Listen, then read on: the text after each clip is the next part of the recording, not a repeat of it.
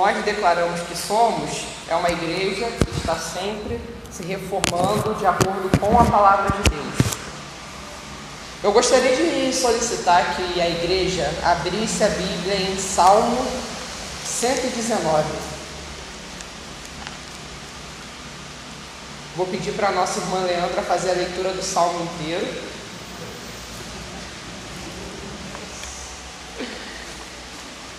Brincadeira, irmãos, vai ser o Salmo 119, apenas o versículo 115.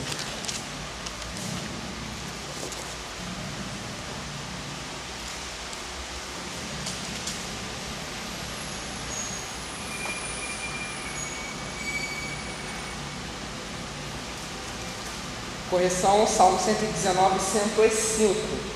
A palavra do Senhor nos diz o seguinte: Lâmpada para os meus pés é a tua palavra, é luz para os meus caminhos. Versículo 106. Jurei e confirmei o juramento de guardar os teus retos juízos.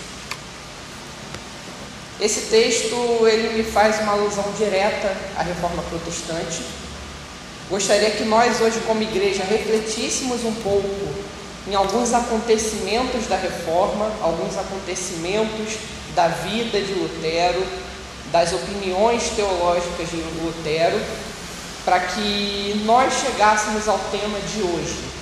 Hoje, como igreja, nós vamos refletir acerca da necessidade e do acesso à palavra de Deus.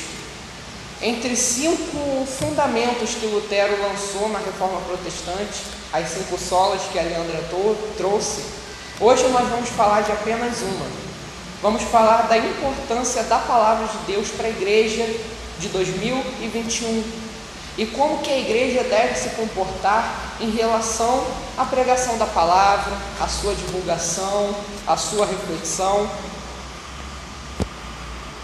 Nós vemos que no dia 31 de novembro nós comemoramos essa reforma protestante, vemos que é um marco inicial da igreja protestante como um todo, um momento onde a igreja de Lutero começa a romper com é, o catolicismo romano, com a igreja apostólica católica romana e nós precisamos levar em consideração que o que Lutero estava fazendo ali não era uma tentativa de revolução. Lutero não se posiciona na frente da catedral com as teses dele, um martelo e fala: é hoje que eu vou derrubar a Igreja Católica. Não é nada disso. Lutero, quando ele está fixando as teses dele, ele está fazendo parte de algo que fazia um dos seus atributos. Lutero era um membro da igreja, ele fazia parte do clero e o seu cargo de professor de Bíblia implicava que ele também abrisse discussões teológicas. Quando ele fixa aquelas teses, ele não está fixando para colocar o povo contra a igreja. Ele está convidando outros teólogos para discutir teologia. Essas teses são reproduzidas, a gente vê que há uma série de fatores conforme o vídeo que Luana juntou para nós aqui no telão, diversos fatores que não são apenas religiosos, mas que fazem com que a mensagem de Lutero alcance o mundo. Isso pode ser traduzido como nada mais, nada menos do que a providência divina. O Senhor encaminhou todos os meios para que no tempo certo a reforma ocorresse. Então você tem príncipes eleitores insatisfeitos com o rei, você tem é, o surgimento da crença de Gutenberg, você tem o renascimento, uma nova visão sociológica, uma nova visão filosófica, um novo apelo à arte, à moralidade humana, e você tem um monge alemão chamado Lutero. Todos esses fatores juntos deram origem à igreja que nós temos hoje. Portanto, nós vemos que a reforma ela não é num primeiro momento, uma tentativa de cisão. Ela é o que nós precisamos ser hoje, um instrumento de mudança, um instrumento de renovação através da palavra do Senhor Jesus. Não é criar rebelião, mas é colocar a palavra de Deus acima de todas as coisas. É sobre isso que nós falaremos hoje. Quando nós olhamos para a vida e para o ministério de Lutero, nós podemos chegar a seis conclusões sobre a postura que nós precisamos ter hoje em relação à palavra de Deus. Em primeiro lugar, nós precisamos olhar para o passado e compreender que sem a palavra de Deus, cada um de nós aqui estaria apto a ir para o inferno. E cada um de nós poderia ser empurrado por qualquer vento de doutrina, por qualquer heresia e por qualquer erro teológico. É isso que Lutero viveu ao tempo dele. Lutero estava inserido numa sociedade que não tinha acesso à palavra de Deus, onde diversos absurdos eram ensinados, onde uma mãe que havia perdido um filho recém-nascido poderia sofrer porque um pároco de uma igreja disse para ela que o filho dela não foi batizado e por isso ele virou um vagalume. Ele não podia ir para o céu e vagava como vagalume todas as noites. Você tem uma igreja sinergista que tenta vender mérito para a salvação. Uma igreja onde o falecimento de um parente significava que, para que ele fosse para o céu, você precisava pagar dinheiro para diminuir a pena dele no purgatório. Havia uma série de erros teológicos, havia uma série de abuso de autoridade eclesiástica, havia um grupo, uma sociedade inteira de analfabetos que não sabiam ler e, pior ainda, não sabiam ler uma Bíblia em latim. O próprio clero, ele tinha um conhecimento limitado da palavra. Muitos padres, muitos monges, eles sequer sabiam as escrituras. Então a gente quando olha para o passado, nós vemos um contexto que poderia ser o nosso hoje. Nós vemos que uma sociedade sem, uma igreja no caso, sem contato com a palavra de Deus diretamente, é uma igreja que pode sofrer um ataque de qualquer heresia. A igreja precisa ler a palavra de Deus. Nós, como cristãos, precisamos nos debruçar sobre as Escrituras para saber como que nós podemos agradar ao Senhor, para saber aquilo que Ele espera de nós, para saber se quando testemunho de Jeová bate a porta da nossa casa, até onde a teologia dele é consistente com as Escrituras para compreender que nem toda teologia que é vendida para nós em redes sociais, e hoje nós temos esse problema, se lá no século XVI o, o avanço da imprensa ajudou na reforma, hoje nós vemos que a imprensa e as redes sociais elas atrapalham essa reforma. É uma massa muito grande de dados, é muita informação chegando ao mesmo tempo. Eu posso simplesmente discordar do pastor Diógenes e procurar uma pregação no YouTube de um outro pastor que é mais parecido com o que eu penso. Então nós vemos que se nós não tivermos contato diretamente com a palavra de Deus, estamos aptos a cometer uma série de erros. Estamos aptos a cair no risco de ouvir os ídolos do nosso próprio coração. Somos capazes de procurar uma igreja não pela teologia bíblica, mas por uma teologia que agrade os meus próprios pensamentos e as minhas próprias posições pessoais. A gente tem de tudo, a gente tem a teologia reformada? Temos, mas por outro lado nós temos uma teologia liberal, nós temos uma teologia social, nós temos uma teologia inclusiva, nós temos de tudo hoje em dia.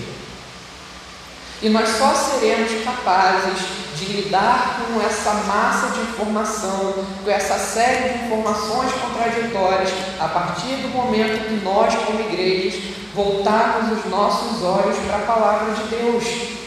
É ler a Bíblia. Não é se dispor apenas a ouvir a explicação de outra pessoa num podcast, numa rede social, numa igreja. É você mesmo, como cristão, buscar a palavra de Deus. Como Leandra disse, Lutero lutou para que as pessoas tivessem livre acesso às Escrituras.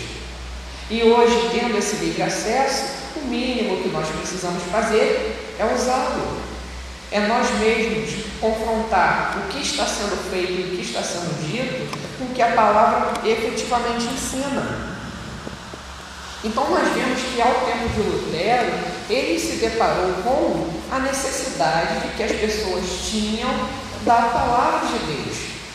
Lutero via o povo sendo enganado. Lutero via pessoas andando na escuridão.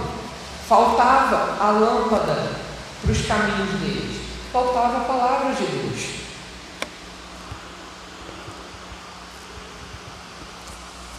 A segunda lição, quando nós olhamos para a vida de Lutero, nós olhamos para a reforma protestante em relação à Bíblia e às Escrituras, é que a palavra de Deus ela precisa ser a regra de fé e prática da igreja. É o conceito mais simples de somente as Escrituras. Somente a palavra de Deus é a regra de fé e prática dos cristãos. E aí nós olhamos para o Lutero, que escreveu as 95 teses, que escreveu diversos artigos teológicos. Seus escritos são é, replicados, divulgados por toda a Europa. Chega na mão do Papa, chega na mão do imperador. E Lutero é convocado por uma dieta.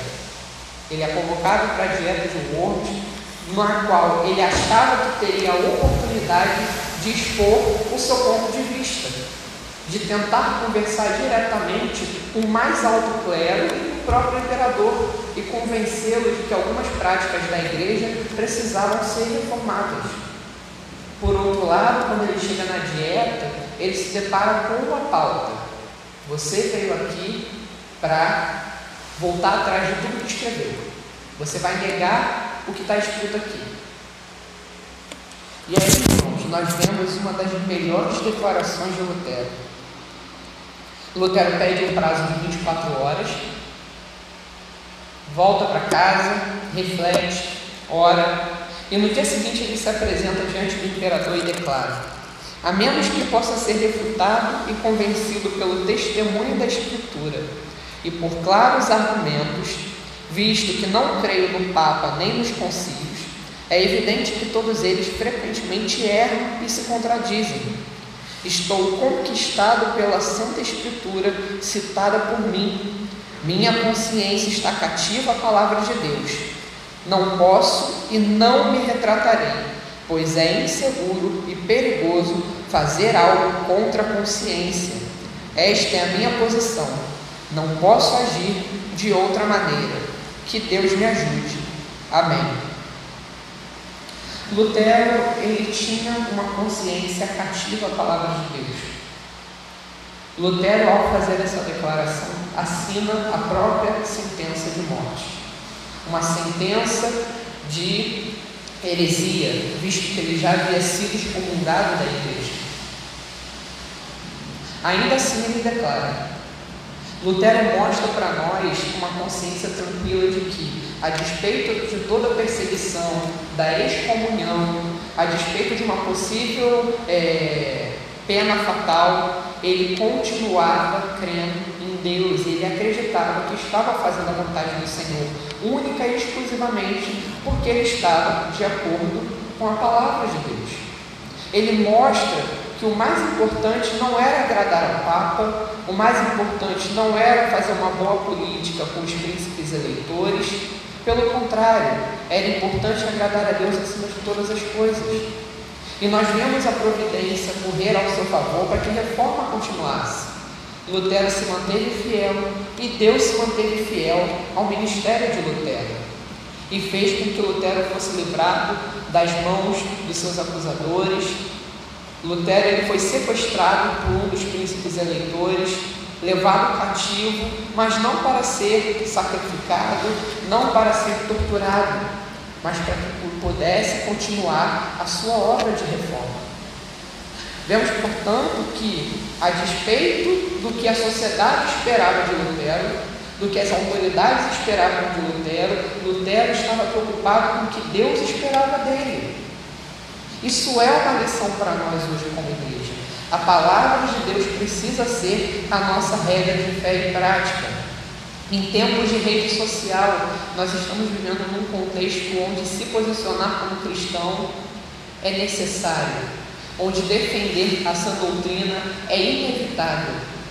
onde já não é possível mais você viver uma política de boa vizinhança, onde você convive com uma pessoa diferente de você, sem necessariamente você tentar pregar o Evangelho para ela, ou o que nós chamamos de um relacionamento intencional, que são relacionamentos que visam apresentar a glória de Deus para a pessoa através da nossa vida.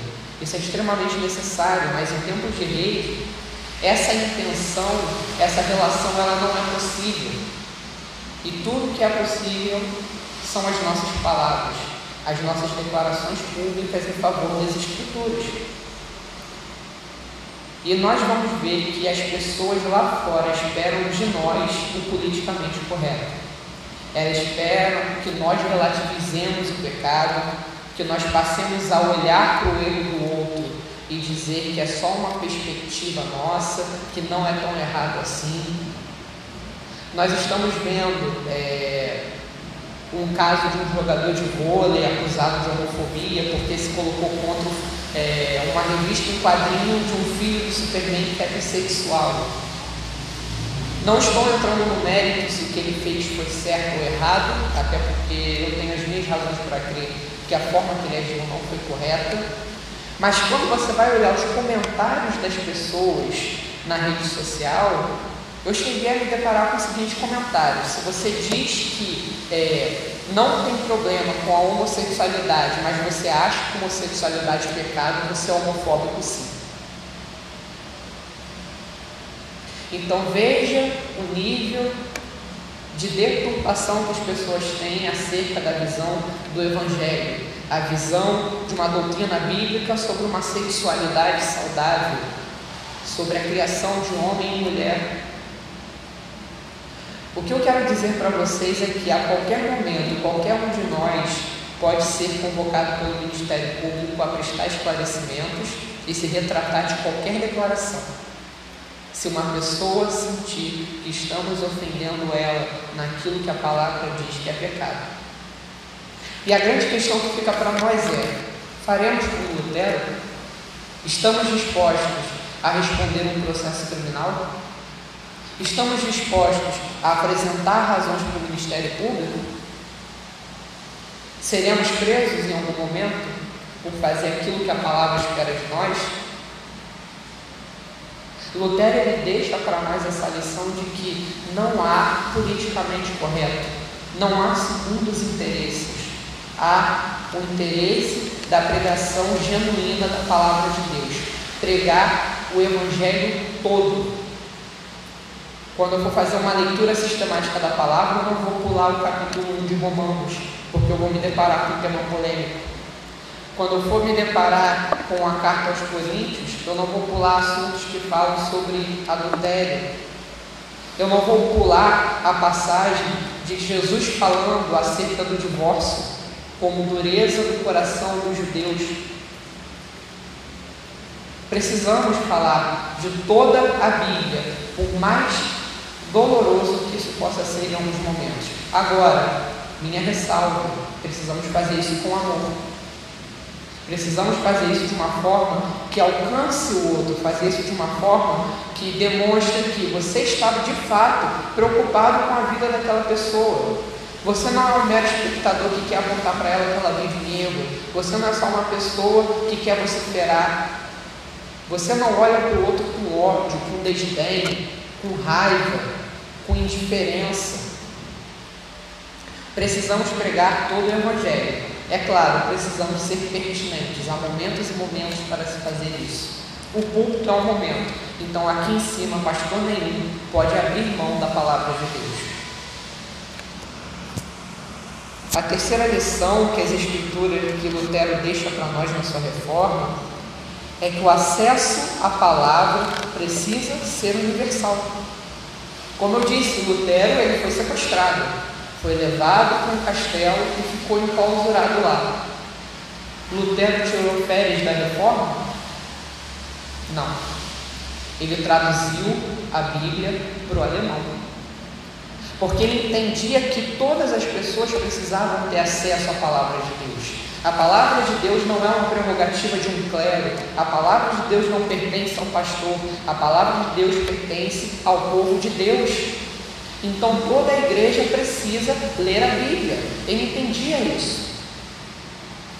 Então, para nós, isso deixa claro que há pessoas lá fora que ainda precisam ser alcançadas.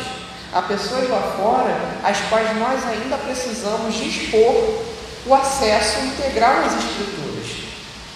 Fica para nós a reflexão: quantas igrejas hoje estão habilitadas com intérprete de Libras?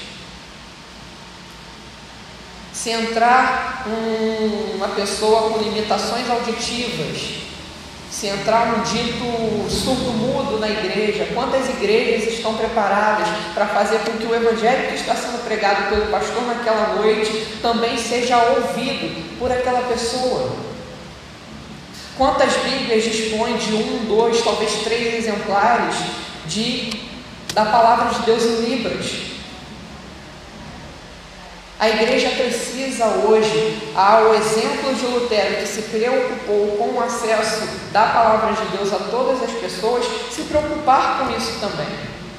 Precisamos investir no trabalho dos tradutores das nossas associações missionárias, que estão tentando levar o Novo Testamento, o Velho Testamento, para dialetos indígenas, para línguas de povos não alcançados.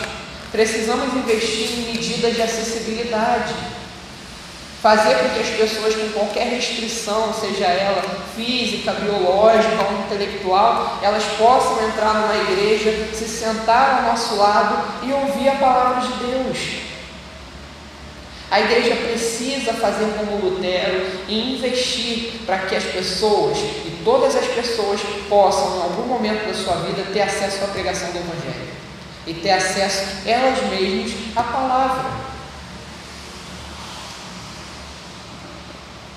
A quarta lição da reforma protestante em relação à Bíblia é que através da palavra de Deus a igreja é santificada. Quando a gente olha para a igreja no tempo de Lutero, a gente percebe que a falta da palavra gera os piores pecados possíveis. A falta da palavra teve como consequência um clero totalmente despreparado e pecador demais.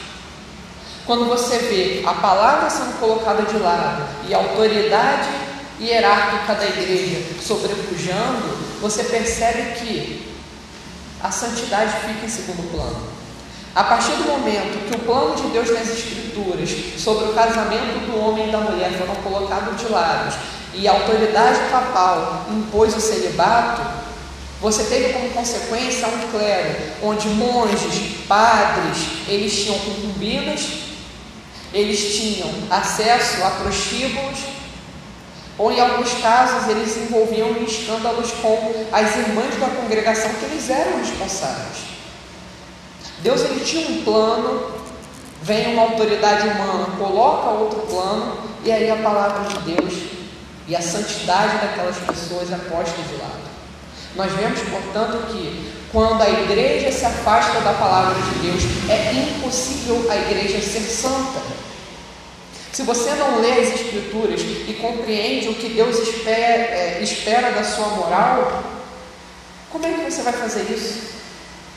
Como que você vai saber o que é ser santo se você não abre a sua Bíblia? Como que você vai saber se a sua postura é uma postura sagrada, que agrada a Deus, se você não abre a palavra? A santidade, ela é, em primeiro lugar, um exercício de reflexão bíblica. A gente tem que estar atento a isso, porque há uma série de pastores lá fora impondo uma lista de requisitos para ser santo. E quando você vai olhar para a palavra de Deus, eles não estão lá. Para ser santo, você tem que se vestir gospel, você tem que ter um linguajar gospel, você tem que não cortar o cabelo, você tem que fazer tal coisa, você só pode se relacionar com tal grupo de pessoas. E aí você olha para a palavra de Deus e você não encontra nada disso. E aí você percebe que o que era importante você fazer, você não faz. Que adorar o Senhor em espírito e em verdade. Você percebe que a lei moral de Deus você não observa, porque você está preocupado com uma série de outras bulas, uma série de outras determinações que não fazem sentido. Nós estamos às vezes tão preocupados em parecer cristãos que quando a gente vai parar para pensar de verdade, nós não estamos sendo cristãos na nossa vida diária. Há uma preocupação tão grande com uma maquiagem gospel que a gente não se preocupa com o que está aqui dentro. Eu estou muito preocupado com o que as outras pessoas vão achar de mim, então eu não estou preocupado com o que Deus vai achar de mim. Nós precisamos olhar para a palavra de Deus, nós precisamos ler a Bíblia, irmãos, para saber o que de fato é ser santo. A gente vai olhar para a sociedade de Lutero e a gente vai ver que a falta de contato com a palavra fazia as pessoas acreditarem que só era santo o que era feito dentro da igreja, que só era santo o ofício dentro da igreja. E aí a gente olha para Lutero, resgatando o sacerdócio universal dos cristãos e mostrando que um sapateiro pode ser um sapateiro santo, que um padeiro pode ser um padeiro santo, que sagrado, que santo, não é só o que se faz no momento do culto, mas é principalmente o que se faz fora dele. A santidade não é a liturgia da nossa igreja, a santidade é quem nós somos quando estamos fora dela. O nosso culto dominical é uma extensão da nossa vida. O que nós oferecemos aqui no domingo tem que ser apenas uma parte do que nós oferecemos de segunda a sábado. A reforma também nos ensina que pregar o simples evangelho é pregar o evangelho de uma forma que seja simples para quem está ouvindo. E por que eu digo isso? A gente vai olhar para Lutero e a gente percebe Lutero escrevendo dois textos doutrinários: o Catecismo Maior e o Catecismo Menor. O Catecismo Menor ele era um documento composto por perguntas e respostas mais simples para que o povo que era carente de conhecimento conseguisse compreender as verdades principais do Evangelho, o simples Evangelho. Já o catecismo maior era uma extensão do catecismo menor que ele aconselhava principalmente para os pastores e para os membros da igreja para que eles ampliassem o seu conhecimento bíblico. O que Lutero mostra para nós é que o evangelho é o mesmo. O que tinha no catecismo menor tinha no catecismo maior. Qual era a diferença? A forma de ensino. Para nós, como igreja, isso é muito importante porque a gente precisa compreender que precisamos saber pregar o Evangelho para todas as pessoas, da mais simples até a mais erudita. Temos que saber pregar o Evangelho para uma criança e para um idoso. E aí nós precisamos tomar cuidado, porque pregar o simples Evangelho não é empobrecer a palavra de Deus, mas saber falar com quem você está tentando comunicar. Tem pessoas que vão se converter lendo um texto bíblico, e tem pessoas que vão se converter após fazer um exame filosófico, após comparar a teologia de Cristo com a filosofia de Aristóteles. Tem pessoas que vão olhar para o socialismo e vão tentar encontrar resposta de por que isso não dá certo lendo a Escritura. Tem pessoas que vão precisar refletir no efeito noético da queda, e há outros que vão precisar ouvir: arrependa-se porque você é pecador. A verdade, irmãos, é que pregar o Evangelho simples não é pregar um Evangelho pobre. Não é abrir mão da teologia, mas saber ensinar teologia para quem precisa de teologia. Para uns eu vou falar a martiologia, para outros eu vou falar pecado. Para uns eu vou falar de soteriologia, para outros eu vou falar salvação. Eu não mudo a teologia, mas eu me adequo a quem precisa ouvi-la. E infelizmente, quando a gente vai ver uma pessoa falar sobre isso, geralmente a gente vê pessoas ensinando de que a letra mata e o espírito vivifica, no sentido de que quando você manda uma pessoa para o seminário, ela se torna menos piedosa porque ela está muito ocupada fazendo teologia. Isso é uma visão totalmente errada, errada, irmãos. O que ela esconde, na verdade, é uma preguiça nossa. O que ela esconde, na verdade, é um pecado nosso de não ser humilde o suficiente de compreender que não entendemos um determinado assunto, não é porque ele não seja pertinente. Se ele não fosse pertinente, o Senhor não tinha colocado na palavra. Nós não entendemos porque nós não nos debruçamos e estudamos mais para compreendê-lo. Nós precisamos sim saber pregar o Evangelho para todas as pessoas, mas nós não podemos abrir mão do estudo teológico. Não podemos vender esse discurso de que teologia é para pastor, de que teologia é para seminarista, é para presbítero, para diácono. Teologia é para a igreja. Falar de Deus, refletir de Deus, abrir a palavra, tentar compreender o que Deus quer, não é um exercício duro, não, gente. Não é, não é perda de tempo, pelo contrário. A gente perde horas do nosso dia lendo sobre, sobre várias coisas diferentes. E aí a gente vai reclamar de ter que estudar uma ou duas horas sobre um tópico de uma teologia. Estudar a palavra de Deus é um privilégio da igreja. E a gente não deveria tratar isso como menos do que um privilégio. Você é, Falar mal do estudo teológico é falar mal do que o próprio Deus espera da sua igreja. Se ele não esperasse que a igreja refletisse sobre a vontade dele e sobre o que ele ensina, ele não daria a Bíblia para a igreja, gente. Por último, a reforma protestante vai nos ensinar que nós precisamos usar todos os meios possíveis para a propagação da palavra. Lutero, quando a gente olha para a vida dele, era um grande fã da música. Lutero é quem vai correr atrás de restaurar o canto congregacional. Ele vai além do canto do clero, que eram membros da igreja que tinham lá os louvores lá definidos para entoar e a igreja era uma mera espectadora no culto. Lutero, por outro lado, ele, ele resgata essa visão de que o culto é o culto da igreja. A igreja precisa adorar o Senhor. Então nós vemos Lutero investir na música. Ele era muito fã disso. Ele ia dizer que a música é um dos grandes meios pelo qual Deus pode ser glorificado e a palavra pode ser ensinada ele vai investir em cantos congregacionais que são Bíblia pura. E isso não se restringe a Lutero, não. A gente avança alguns anos à frente e a gente vai ter o um movimento dos espirituais negros. A música sendo usada por escravos durante a escravidão, em campos de coleta e eles entoando louvores. A música sendo usada como meio de pregação, porque ter uma Bíblia individual é uma prerrogativa atual, se eu não me engano, do século XVIII. Até Lutero era uma Bíblia por cidade que ficava presa na igreja.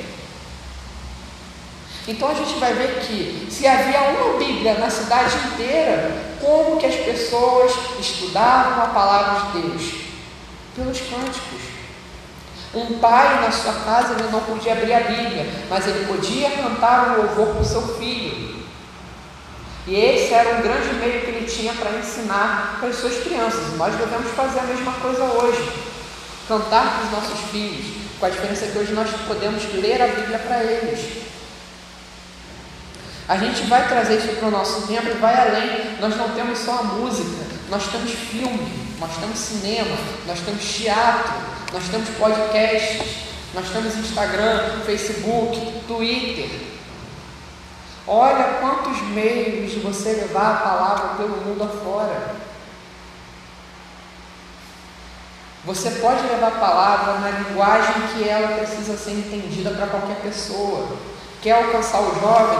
Leva a palavra para a rede social. Ele está lá todo dia. Eu mesmo devo ter uns três ou quatro aplicativos de rede social diferentes no meu celular e eu confiro todos. E se eu faço isso, Qualquer outro jovem faz. Então nós precisamos aproveitar esses meios de comunicação para levar a Bíblia, para levar a teologia para esses jovens que estão aí é, recebendo uma massa de informações diferentes a cada dia. Infelizmente estão se tornando massa de manobra, massa do politicamente correto, objeto de lacração. Precisamos investir na disseminação da palavra de Deus de todas as formas possíveis. Lutero lutou a reforma para isso, para que as pessoas tivessem acesso à palavra de Deus e nós precisamos resgatar isso ao nosso tempo. Vamos levar as palavras, a palavra de Deus para as pessoas que estão lá fora e para as pessoas que estão aqui dentro. Quando a gente olha para a reforma, quando a gente olha para o que Lutero esperava que a Bíblia fizesse em relação à sua palavra, era isso que ele estava ensinando. Igreja, busque a palavra de Deus. Cristão, leia a palavra de Deus. Bíblia não foi feita para ficar aberta no Salmo 23 pegando poeira. Bíblia foi feita para ser lida.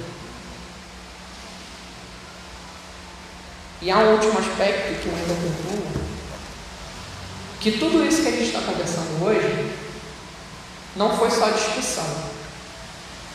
Não foi debate vazio teológico, o Lutero chegou lá, começou a discutir teologia com, com as outras pessoas, depois foi embora, fez revolução e pipipi, popopoda, nada disso. Tudo isso aqui tem muito sangue, suor e lágrimas.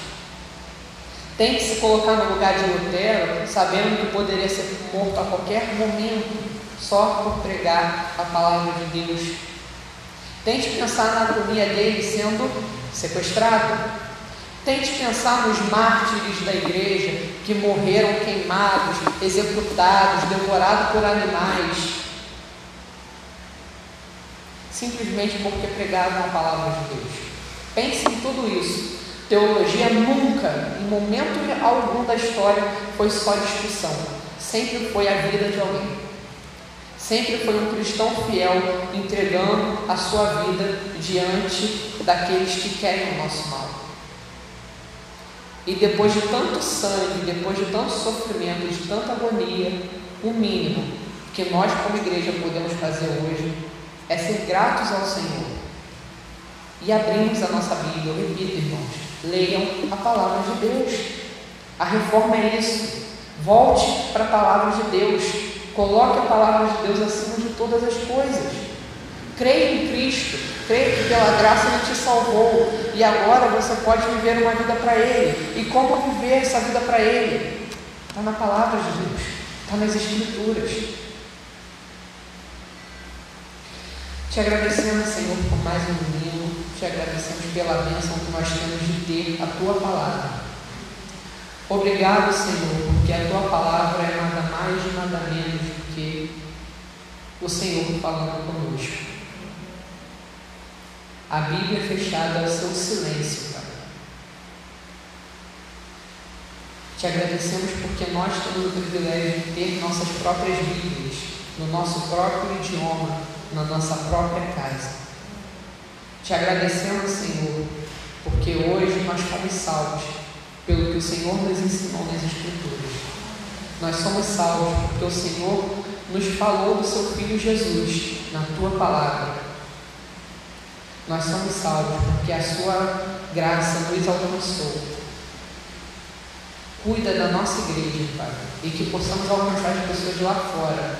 E que possamos ser corajosos, Senhor, quando precisarmos nos posicionar a favor de Ti e a favor da Tua vontade, meu Deus recebe a nossa adoração através da reflexão bíblica.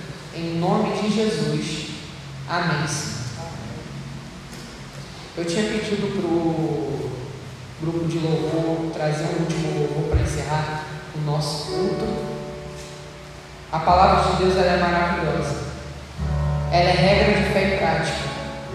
Ela não é só um dever moral, mas ela é algo que nós devemos guardar no nosso coração para que nós não pequemos contra o Senhor. Que possamos sair daqui com essa certeza, a certeza de que esconderemos a palavra de Deus no nosso coração